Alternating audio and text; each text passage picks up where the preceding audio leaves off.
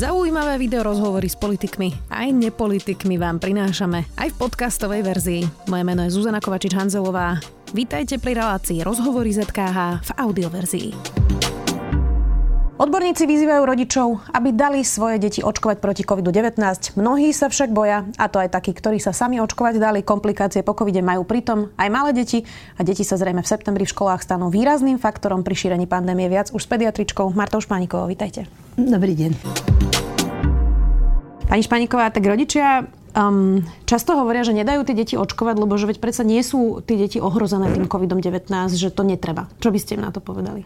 Že to nie je pravda. Ehm, každé dieťa je každou chorobou ohrozené. Sú choroby, ktoré považujeme za banálne, ale napriek tomu aj tie môžu vyústiť do závažného stavu. Okrem toho, ehm, samozrejme, že to ochorenie u tých detí ktoré majú dobrý imunitný systém, e, tak môže prebiehať veľmi jednoducho. Dokonca hovoríme aj o inaparentnom priebehu, to znamená, že dieťa je nosič e, teda vírusu, ale nie je choré vôbec. Ale e, jednak sa obávame tých postcovidových komplikácií, ktoré môžu vyústiť až do zlyhania všetkých životne dôležitých orgánov. A jednak sa obávame samozrejme aj u detí e, postcovidového syndromu, ktorý dlhodobo môže u tých detí e, znamenať únavu a bolesti rôznych častí tela a podobne. Aj sa to deje? Po tej druhej vlne máte prípady detí, ktoré majú tieto postcovidové syndromy? Určite máme. Myslím, že trošku a dosť zásadne tomu pomohlo v podstate to, čo nás všetkých trápi, že tie deti nechodili do školy a do tých kolektívov, ale samozrejme vec, ja robím celú dobu covidovú, teda okrem tej, tých dvoch mesiacov, keď som sama bola chorá, ale, e, ale my vidíme samozrejme tých chorých pacientov e, menej. A čo je napríklad také veľmi e, zaujímavé a čo možno poslucháči nevedia, tak napríklad e, tohto roku sme nemali chrípkovú epidémiu.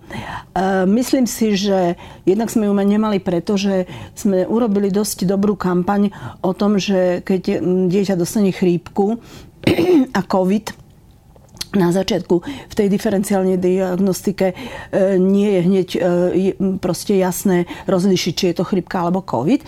Takže sme možno primeli ľudí, aby e, viacej detí, aspoň v mojej ambulancii som videla, že oveľa viac ľudí malo záujem o očkovanie aj detí. Dokonca sme mali proti také... Myslíte? Proti chrípke, mm. áno, tak som to chcela povedať. Dokonca sme mali takých rodičov, ktorí čakali do toho, kým to dieťa v ten deň bude mať pol roka a na druhý deň prišli. Uh-huh. Takže naozaj toto bolo úspešné, ale myslím si, že tá chrípka nebola aj preto, lebo tí ľudia dodržiavali, boli nútení dodržiavať tie opatrenia protiepidemické kvôli covidu, ale tie vlastne fungovali aj na tú chrípku. Lebo my každý rok v chrípkovom období ľuďom hovoríme, že nespolčujte sa, nechoďte do kina, e, dávajte pozor na toho, kto je chorý. Keď ste chorí, nechoďte do práce. Nikto to nedodržiava, lebo čo, chrípka, hej. Teraz boli takí možno dôslednejší aj tými opatreniami a chrypka, chrypková epidémia v zásade nebola. Čo sa tí rodičia boja, ktorí za vami prídu a povedia, že majú obavy a nechcú dať dieťa očkovať proti COVID-19? E, myslím, že najviac sa boja toho, že tá očkovacia látka bola vyvinutá nejakou horúcou ihlou veľmi rýchlo, nemá dostatok e, klinických štúdií alebo nemá dostatok um, proste dôkazov o tom, že je bezpečná a že bude dobre fungovať. Mám dokonca synovca, v podstate vedca, veterinára. Všetci sú zaočkovaní. Určite je provax človek a presne kvôli tomuto dôvodu um, proste s očkovaním svojich detí chcel čakať. Čiže pri tých deťoch je to nejakým spôsobom citlivejšie. Chápem to správne? No tak každý sa bojí o svoje deti, tak samozrejme vec, že sú tí rodičia citlivejší a um, možno sa boja toho, že keby boli e, nejaké postvakcinačné e, príznaky, tak že by samozrejme vec tie deti mohli mať um, závažné zdravotné problémy. Ktoré deti by sa teda očkovať nemali? A dá sa to vôbec takto všeobecne povedať, že čo sú nejaké indikácie, keď by ste to neodporúčali? Takto.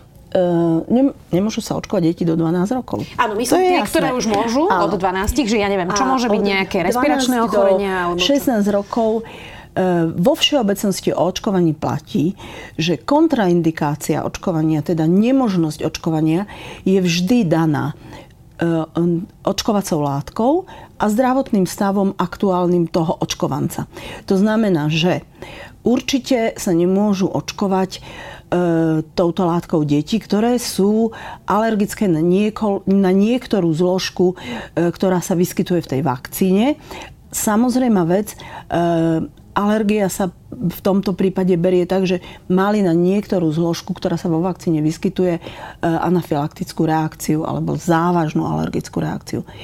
A potom samozrejme druhou kontraindikáciou je ten vlastný organizmus a to je vtedy, že zásadne neočkujeme deti, ktoré sú majú horúčnaté ochorenie, závažné ochorenie gastrointestinálneho traktu, to znamená závažnú hnačku, vracanie, proste závažné akutné Čiže ochorenie. v akutnom stave vtedy Áno, s vysokou teplotou a samozrejme vec, neočkujeme tie chronicky chore deti, ktoré práve prebieha, u ktorých práve prebieha buď remisia, alebo to ochorenie sa začalo rozvíjať, alebo sa zhoršilo v tej danej chvíli, tak určite také deti nebudeme očkovať.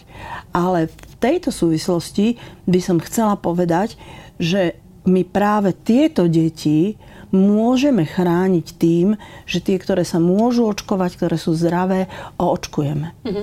Čo by ste povedali rodičom, ktorí majú možno dieťa, ktoré je alergikom alebo astmatikom, nemá práve nejaký akutný stav, ale má teda dlhodobé nejaké, nejaké, nejakú liečbu práve napríklad na alergie alebo ja neviem, histaminovú intoleranciu a podobne. Toto sú nejaké kontraindikácie, ktoré... Histaminová intolerancia určite si myslím, že nie je kontraindikácia.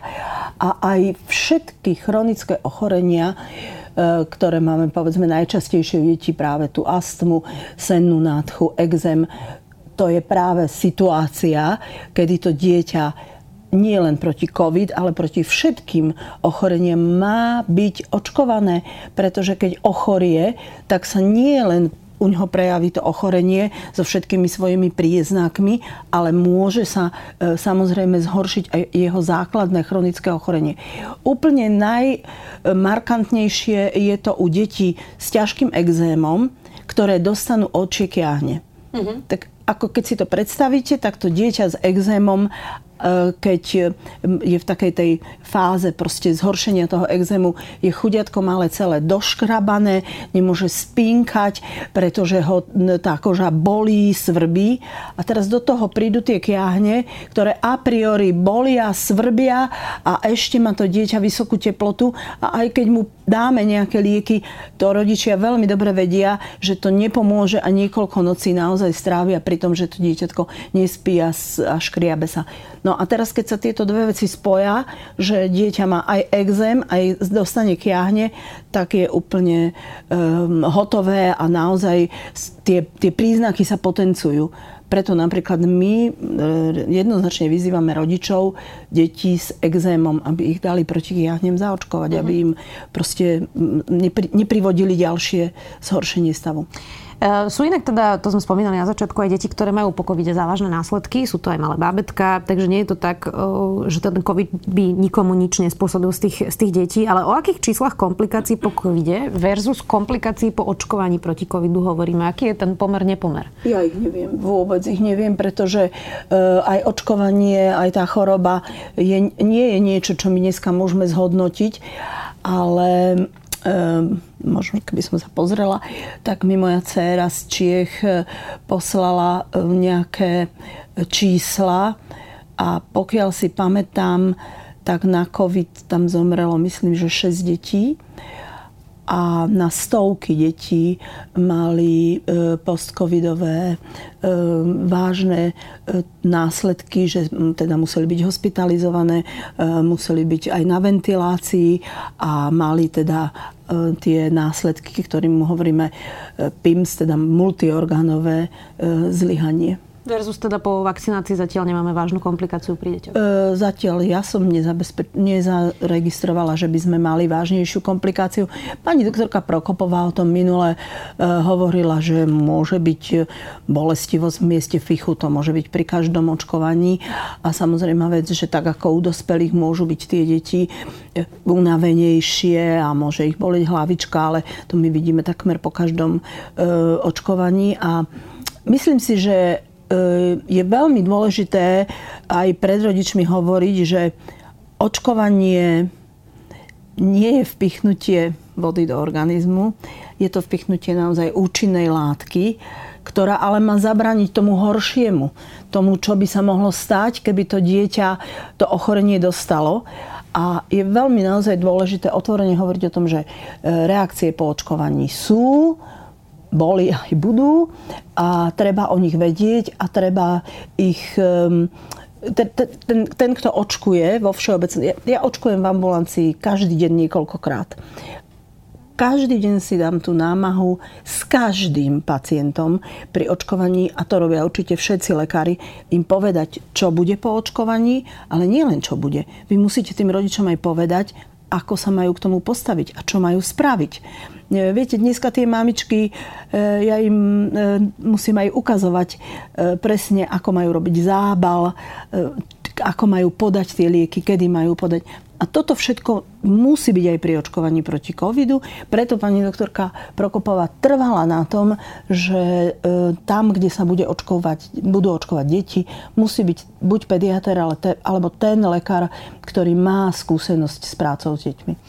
Neviem, či ste e, zaregistrovali, ale teda dezinfoscéna ide aj v tejto téme na plné obrátky. Slovensko je teraz oblepené billboardami e, strany Republika, ktoré sú vyslovene zamerané na očkovanie detí a teda je tam nejaký taký slogan, že nenecháme experimentovať na deťoch alebo niečo podobné. Čo na to, čo na to hovoríte? Mm, ja teda si myslím, že to nie je žiadne experimentovanie na deťoch. E, e, presne ako som povedala, že rodičia sa boja toho, že tá očkovacia látka bola vytvorená nejakou horúcou ihlou. Nie je to pravda. Tá očkovacia látka Vakcinológia ako taká je normálna veda a množstvo vedcov na svete sa zaoberá vývinom očkovacích látok.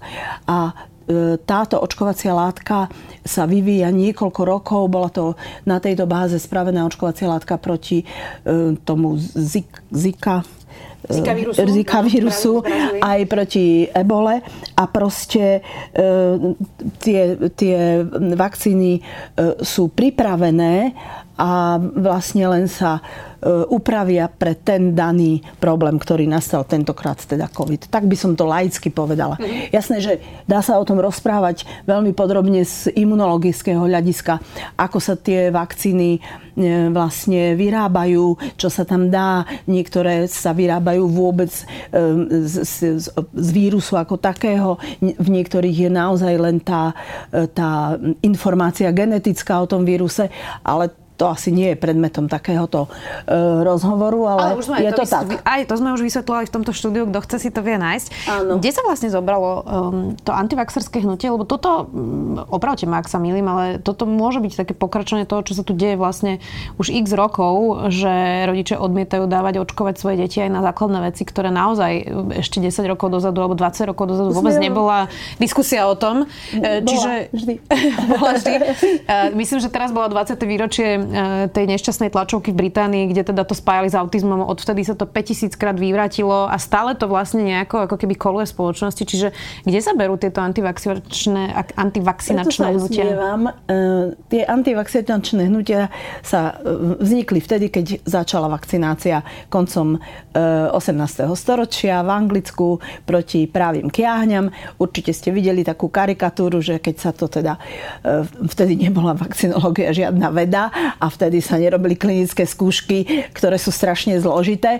Ale proste ten lekár prišiel na to, e, že teda tí ľudia, ktorí e, už prišli do kontaktu s tým vírusom, tak potom neochorejú alebo nezomrú. Skrátka, dobre, e, boli, a keďže, keďže ten, ten, tá očkovacia látka teda sa získala vlastne od kravy, tak, tak boli také karikatúry, ako že človek, ktorý sa dá zaočkovať, tak bude mať krávské telo a ľudskú hlavu, alebo naopak. No, takže zrejme títo e, miestni a súčasní antivaxery najskôr si budú mať ľudské, hlav, ľudské telo a krávskú hlavu, tak e, ako nechcem to zľahčovať, ale nemám k tomu čo dodať, pretože ja sa v tejto problematike pohybujem E, veľa rokov. E, dokonca na jednom z prvých e, vakcinologických kongresov na Slovensku som urobila veľkú prednášku a snažila som sa zmapovať zmýšľanie tých ľudí a naozaj som si to celkom dobre naštudovala, aj skonzultovala a keď to teraz budú počuť, tak zase bude niečo proti mne, ale jednoducho to sú ľudia, ktorí uvažujú sektárským spôsobom. To sú ľudia proste, ktorým nemôžete e, dávať rozumné argumenty, pretože oni ich neberú a oni stále rozprávajú o tom istom. Keď niekto e, sa v tejto problematike nie pohybuje, tak oni samozrejme sa zaštiťujú všelijakými vedeckými prácami, odkazmi na e, časopisy, vedecké práce a tak ďalej. Ale keď sa naozaj pozriete, o čo ide, to sa stále točia tie isté e, veci, ktoré si oni sami pripravujú a píšu. A samozrejme vec, že hlavným e, takým ich podkladom bol, e, bol, bolo to tá práca toho doktora Wickfielda o, o autizme, ktorá bola vyvrátená. Bolo to síce publikované v Lancete, ale potom dokonca on stratil e, lekárske oprávnenie. No ale viete, veľa ľudí aj z povedzme showbiznisu a ľudí známych e, sa toho chytilo, začali o tom rozprávať. Bolo to ich názor, ktorý sa teda publikoval a takto sa to všetko e, proste nejakým spôsobom dostalo medzi ľudí. A tí, ktorí naozaj sú proti očkovaniu a bohužiaľ sú medzi nimi aj lekári, e, napríklad v Čechách najväčšia antivax pani doktorka je bohužiaľ e, absolventka mojej alma mater, čo ma veľmi trápi, ale je to bohužiaľ tak. Tak samozrejme vec, s, tými, s tým nemá cenu diskutovať, lebo... Dobre, ale to, potom je tu skupina ľudí, ktorí majú obyčajný strach. Ľudí, ktorí uh-huh. majú obyčajný strach a to je práve najťažšie, aby tí neboli ovplyvnení týmito ľuďmi. A tu nastupuje úloha nás, lekárov, rozprávať sa s nimi, povedať im napríklad takú jednoduchú um, vetu, keď mi dôverujete, že vyliečím vaše dieťa z akejkoľvek ťažkej choroby, s ktorou ku mne prídete, prečo mi nedôverujete v tom, že keď by som ich zaočkovala, tak im nerobím zle, ale tiež im pomôžem. Potom sú samozrejme e, rodiny, ktoré majú naozaj závažne choré deti a častokrát si myslia, že to bolo z očkovania. S takými treba naozaj veľmi citlivo pracovať. S takými rodinami e, treba treba proste sa nejakým spôsobom dostať do toho ich myslenia. A pre tak, v, tých, v týchto rodinách som veľmi tolerantná, aj čo sa týka um, posúvania očkovania, odmietania očkovania, uh, pretože ja chápem, že um, proste napríklad dieťa s autizmom je pre tú rodinu taká záťaž, že oni hľadajú tú príčinu a ja si myslím, že tým pádom ich treba chápať, treba im vychádzať v ústrety, ale zase sa dostaneme na začiatok. Ak ja budem mať nejaké jedno dieťa, ktoré zo závažných dôvodov, buď medicínskych, alebo možno práve aj týchto ľudských a, a rodinných som nezaočkovala, tak ak tie ostatné deti okolo neho sú zaočkované, tak ono tak je, je v poho. Ono je v poho. Uh-huh. Vy ste spomínali tú uh, vašu uh, českú lekárku, ktorá je z Alma Mater, tak ono um, sa môže stať, že tomu rodičovi, ktorý má len normálne otázky a nejaké obavy a príde za svojim pediatrom alebo pediatričkou a položí otázky, tak narazí práve možno na nejakého nevzdelaného antivaxera, alebo nie? Lebo 30% podľa tých štatistík zdravotníkov sa nechce očkovať a sú to vzdelaní ľudia. Um, tak um, nie je problém trochu aj v lekároch? Že no, niektorí ja pediatri hovorím, nevedia... Najzávažnejšie antivaxery sú lekári. Uh-huh. Pretože keď, keď niekto počul od lekára, že to očkovanie je zlé, alebo to očkovanie má nevžiaduce účinky, tak samozrejme vec e, si povie, no tak veď ten lekár je lekár ako každý iný, má to isté vzdelanie, tak samozrejme vec e, začne na tým ešte dôslednejšie uvažovať, prečo ten môj doktor hovorí toto a tento iný doktor hovorí to. Viete, ja na to mám taký... E, každý lekár má svoj obor. Ja v mojej ambulancii na stole neoperujem uh, ani slepé črevo, ani mozog, ani nevyberám uh, uh, oko z očnice. A sú lekári, čo to vedia spraviť a ja ich neskutočne obdivujem. Ale ja v mojej ambulancii riešim zdravé aj chore deti, lebo pediatria je samozrejme hlavne preventívny obor. A práve preto študujem veľmi výživu a študujem vakcinológiu, lebo s tým robím každý deň. A pri všetkej úcte k mojim kolegom si myslím, že um, niektorí ľudia vedia o tej vakcinológii viac a niektorí menej. A myslím si, že každý lekár má právo na svoj e, názor medicínsky a keď si myslí, že očkovanie je zlé, tak nech nedá sa očkovať seba alebo svoje deti, ale tu naplatia určité pravidlá a určité zákony, a ktoré sú podmienené e, vedou, výskumom, epidemiologickou situáciou a tak ďalej. A jedným z týchto zákonov je aj očkovací kalendár. Takže ja môžem mať svoj medicínsky názor, ale, ale je tu raz dané, že očkovací kalendár je takýto, alebo je tu raz dané, že e, zabránime šíreniu covidu a zomieraniu detí e, na covid alebo postcovidový syndrom očkovaním. A tam si myslím, že ten jeho osobný názor, ktorý môže zo všeličoho vyplývať, nemá miesto. Vy ste spomínali pani doktorku e, Prokopovú. Čo hovoríte na tie útoky na vedcov a práve aj na pani Prokopovú, že jej domov chodia teraz mm, nejakí extrémisti, nejakí zmetení ľudia, nazvem to slušne, e, a vykrikujú, že vraždí deti. E, vystrašilo vás to? Mm, vystrašilo ma to hlavne, pretože pani doktorka Prokopová je moja naj, najbližšia priateľka a spolupracovníčka. Spolupracujeme v našej spoločnosti už roky, rokuce a tak ma to vystrašilo ľudsky samozrejme a pobúrilo ma to um, občiansky, pretože, e, pretože to samozrejme vôbec nie je pravda. Ja som to videla, on tam zavolal nejakého chlapčeka, ktorý ešte ku všetkému mal 10 rokov, takže vôbec očkovaný e, nemal byť. To, no, to je proste len taký detail, samozrejme vec. Takže e, ja si myslím, že e, v tejto veci by mala zakročiť policia, aby sa to nedialo. A mm, teraz poviem takú jednu vec, ktorú som chcela riešiť priamo na komore, ale možno to môžem povedať, že nad tým uvažujem, že naozaj sú lekári, ktorí um, spochybňujú uh, tie opatrenia od nosenia rúšok po všetky ostatné opatrenia až teda po očkovanie a ja si myslím, že um, dehonestujú stav lekársky ako taký týmto.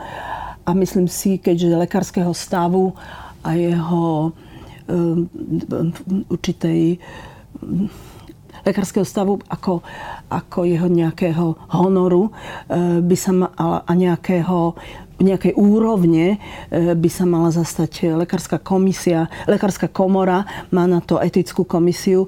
Myslím si, že by sa menovite k tým lekárom, ktorí sa takto správajú, mala postaviť zásadným spôsobom. To ste mi teraz nahrali, neviem, e, asi ste zaregistrovali doktora Liptaka. To je teda e, všeobecný lekár, ktorý pravidelne šíri rôzne hoaxy, dezinformácie, je proti očkovaniu. A teda on má stále licenciu, hoci hovoril otvorene do televízie Markiza, že prijíma úplatky a proste rôzne kauzy má už naozaj za sebou. Tak mne je to trošku aj vaša chyba vás, ostatných lekárov, že neviete vlastne z toho systému nejako vylúčiť no, práve tie najväčšie ja černé Ja si myslím, že je to chyba lekárskej komory. E, ja som v lekárskej komory od, e, od založenia lekárskej komory. E, kedysi v 68.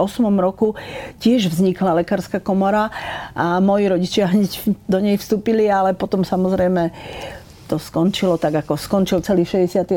rok. Ale, ale ja som do komory vstúpila hneď po revolúcii. Veľmi si vážim jej prácu a jej činnosť. Ale samozrejme vec, sú veci, ktoré si myslím, že by mala riešiť a sú veci, ktoré si myslím, že ona by nemala riešiť. A jednou z vecí, ktorú by mala riešiť práve kvôli tomu, aby sa nedehonestoval lekársky stav ako taký, je, e, má na to etickú komisiu, má na to e, odbornú komisiu, aby takíto lekári verejne boli lekárskou verejnosťou odsudení, pranírovaní, že to nie je medicínsky názor. Medicínsky názor si vyhádame medzi sebou. Um, nahlásení ráno, keď niekto um, spravil niečo inak, ako si mysleli iní kolegovia, alebo medzi sebou na lekárskej izbe, keď, keď máme na niečo uh, rôzne názory, ale toto není rôzny názor, to je proste názor, ktorý sa tu propaguje proti celej zdravotnej politike tohto štátu. A ehm, vedeckých faktov. A vedeckých faktov, samozrejme. Však tie, z toho by mala tá politika vychádzať. a aj dúfam, že aj vychádza v zásade. Ale a, um, ja nebudem menovať, lebo to nie je len tento pán doktor, ktorého ste vy spomenuli, ktorý inak um, je taký ako na jednej strane on je veľký propagátor očkovania proti chrípke. E, veľmi veľa napríklad aj mojich priateľov k nemu chodilo, aj možno chodí, e, lebo on bol výborný doktor. Fakt. Vedel, vedel sa výborne porozprávať e, s pacientom. Myslím si, že bol aj vzdelaný. Ale mm, niečo sa stalo a on sa Odklonil. proste vyjadruje týmto spôsobom. Ale chcem len povedať, že sú to aj iní lekári, ktorí sa takto správajú. Nie je to len on sám. A myslím si, že e, znovu opakujem, že, že si myslím, že povedané krátkým slovom, poriadok by s nimi mala spraviť lekárska komora.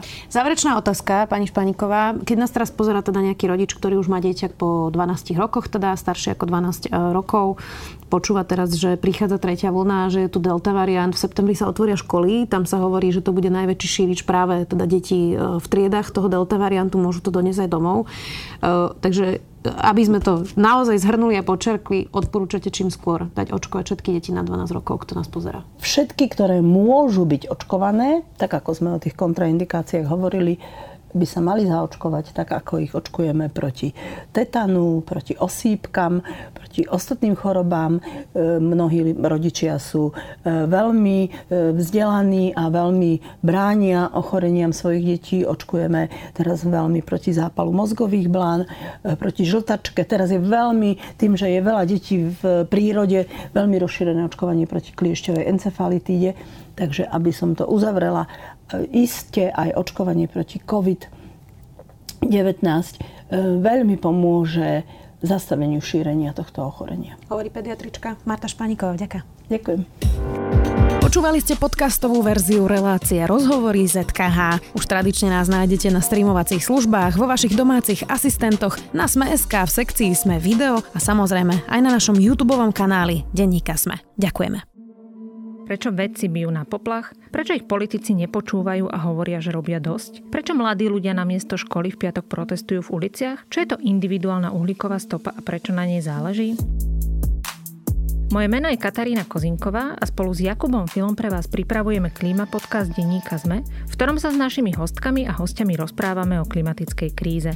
Náš podcast vychádza každú druhú stredu a nájdete ho vo všetkých podcastových aplikáciách.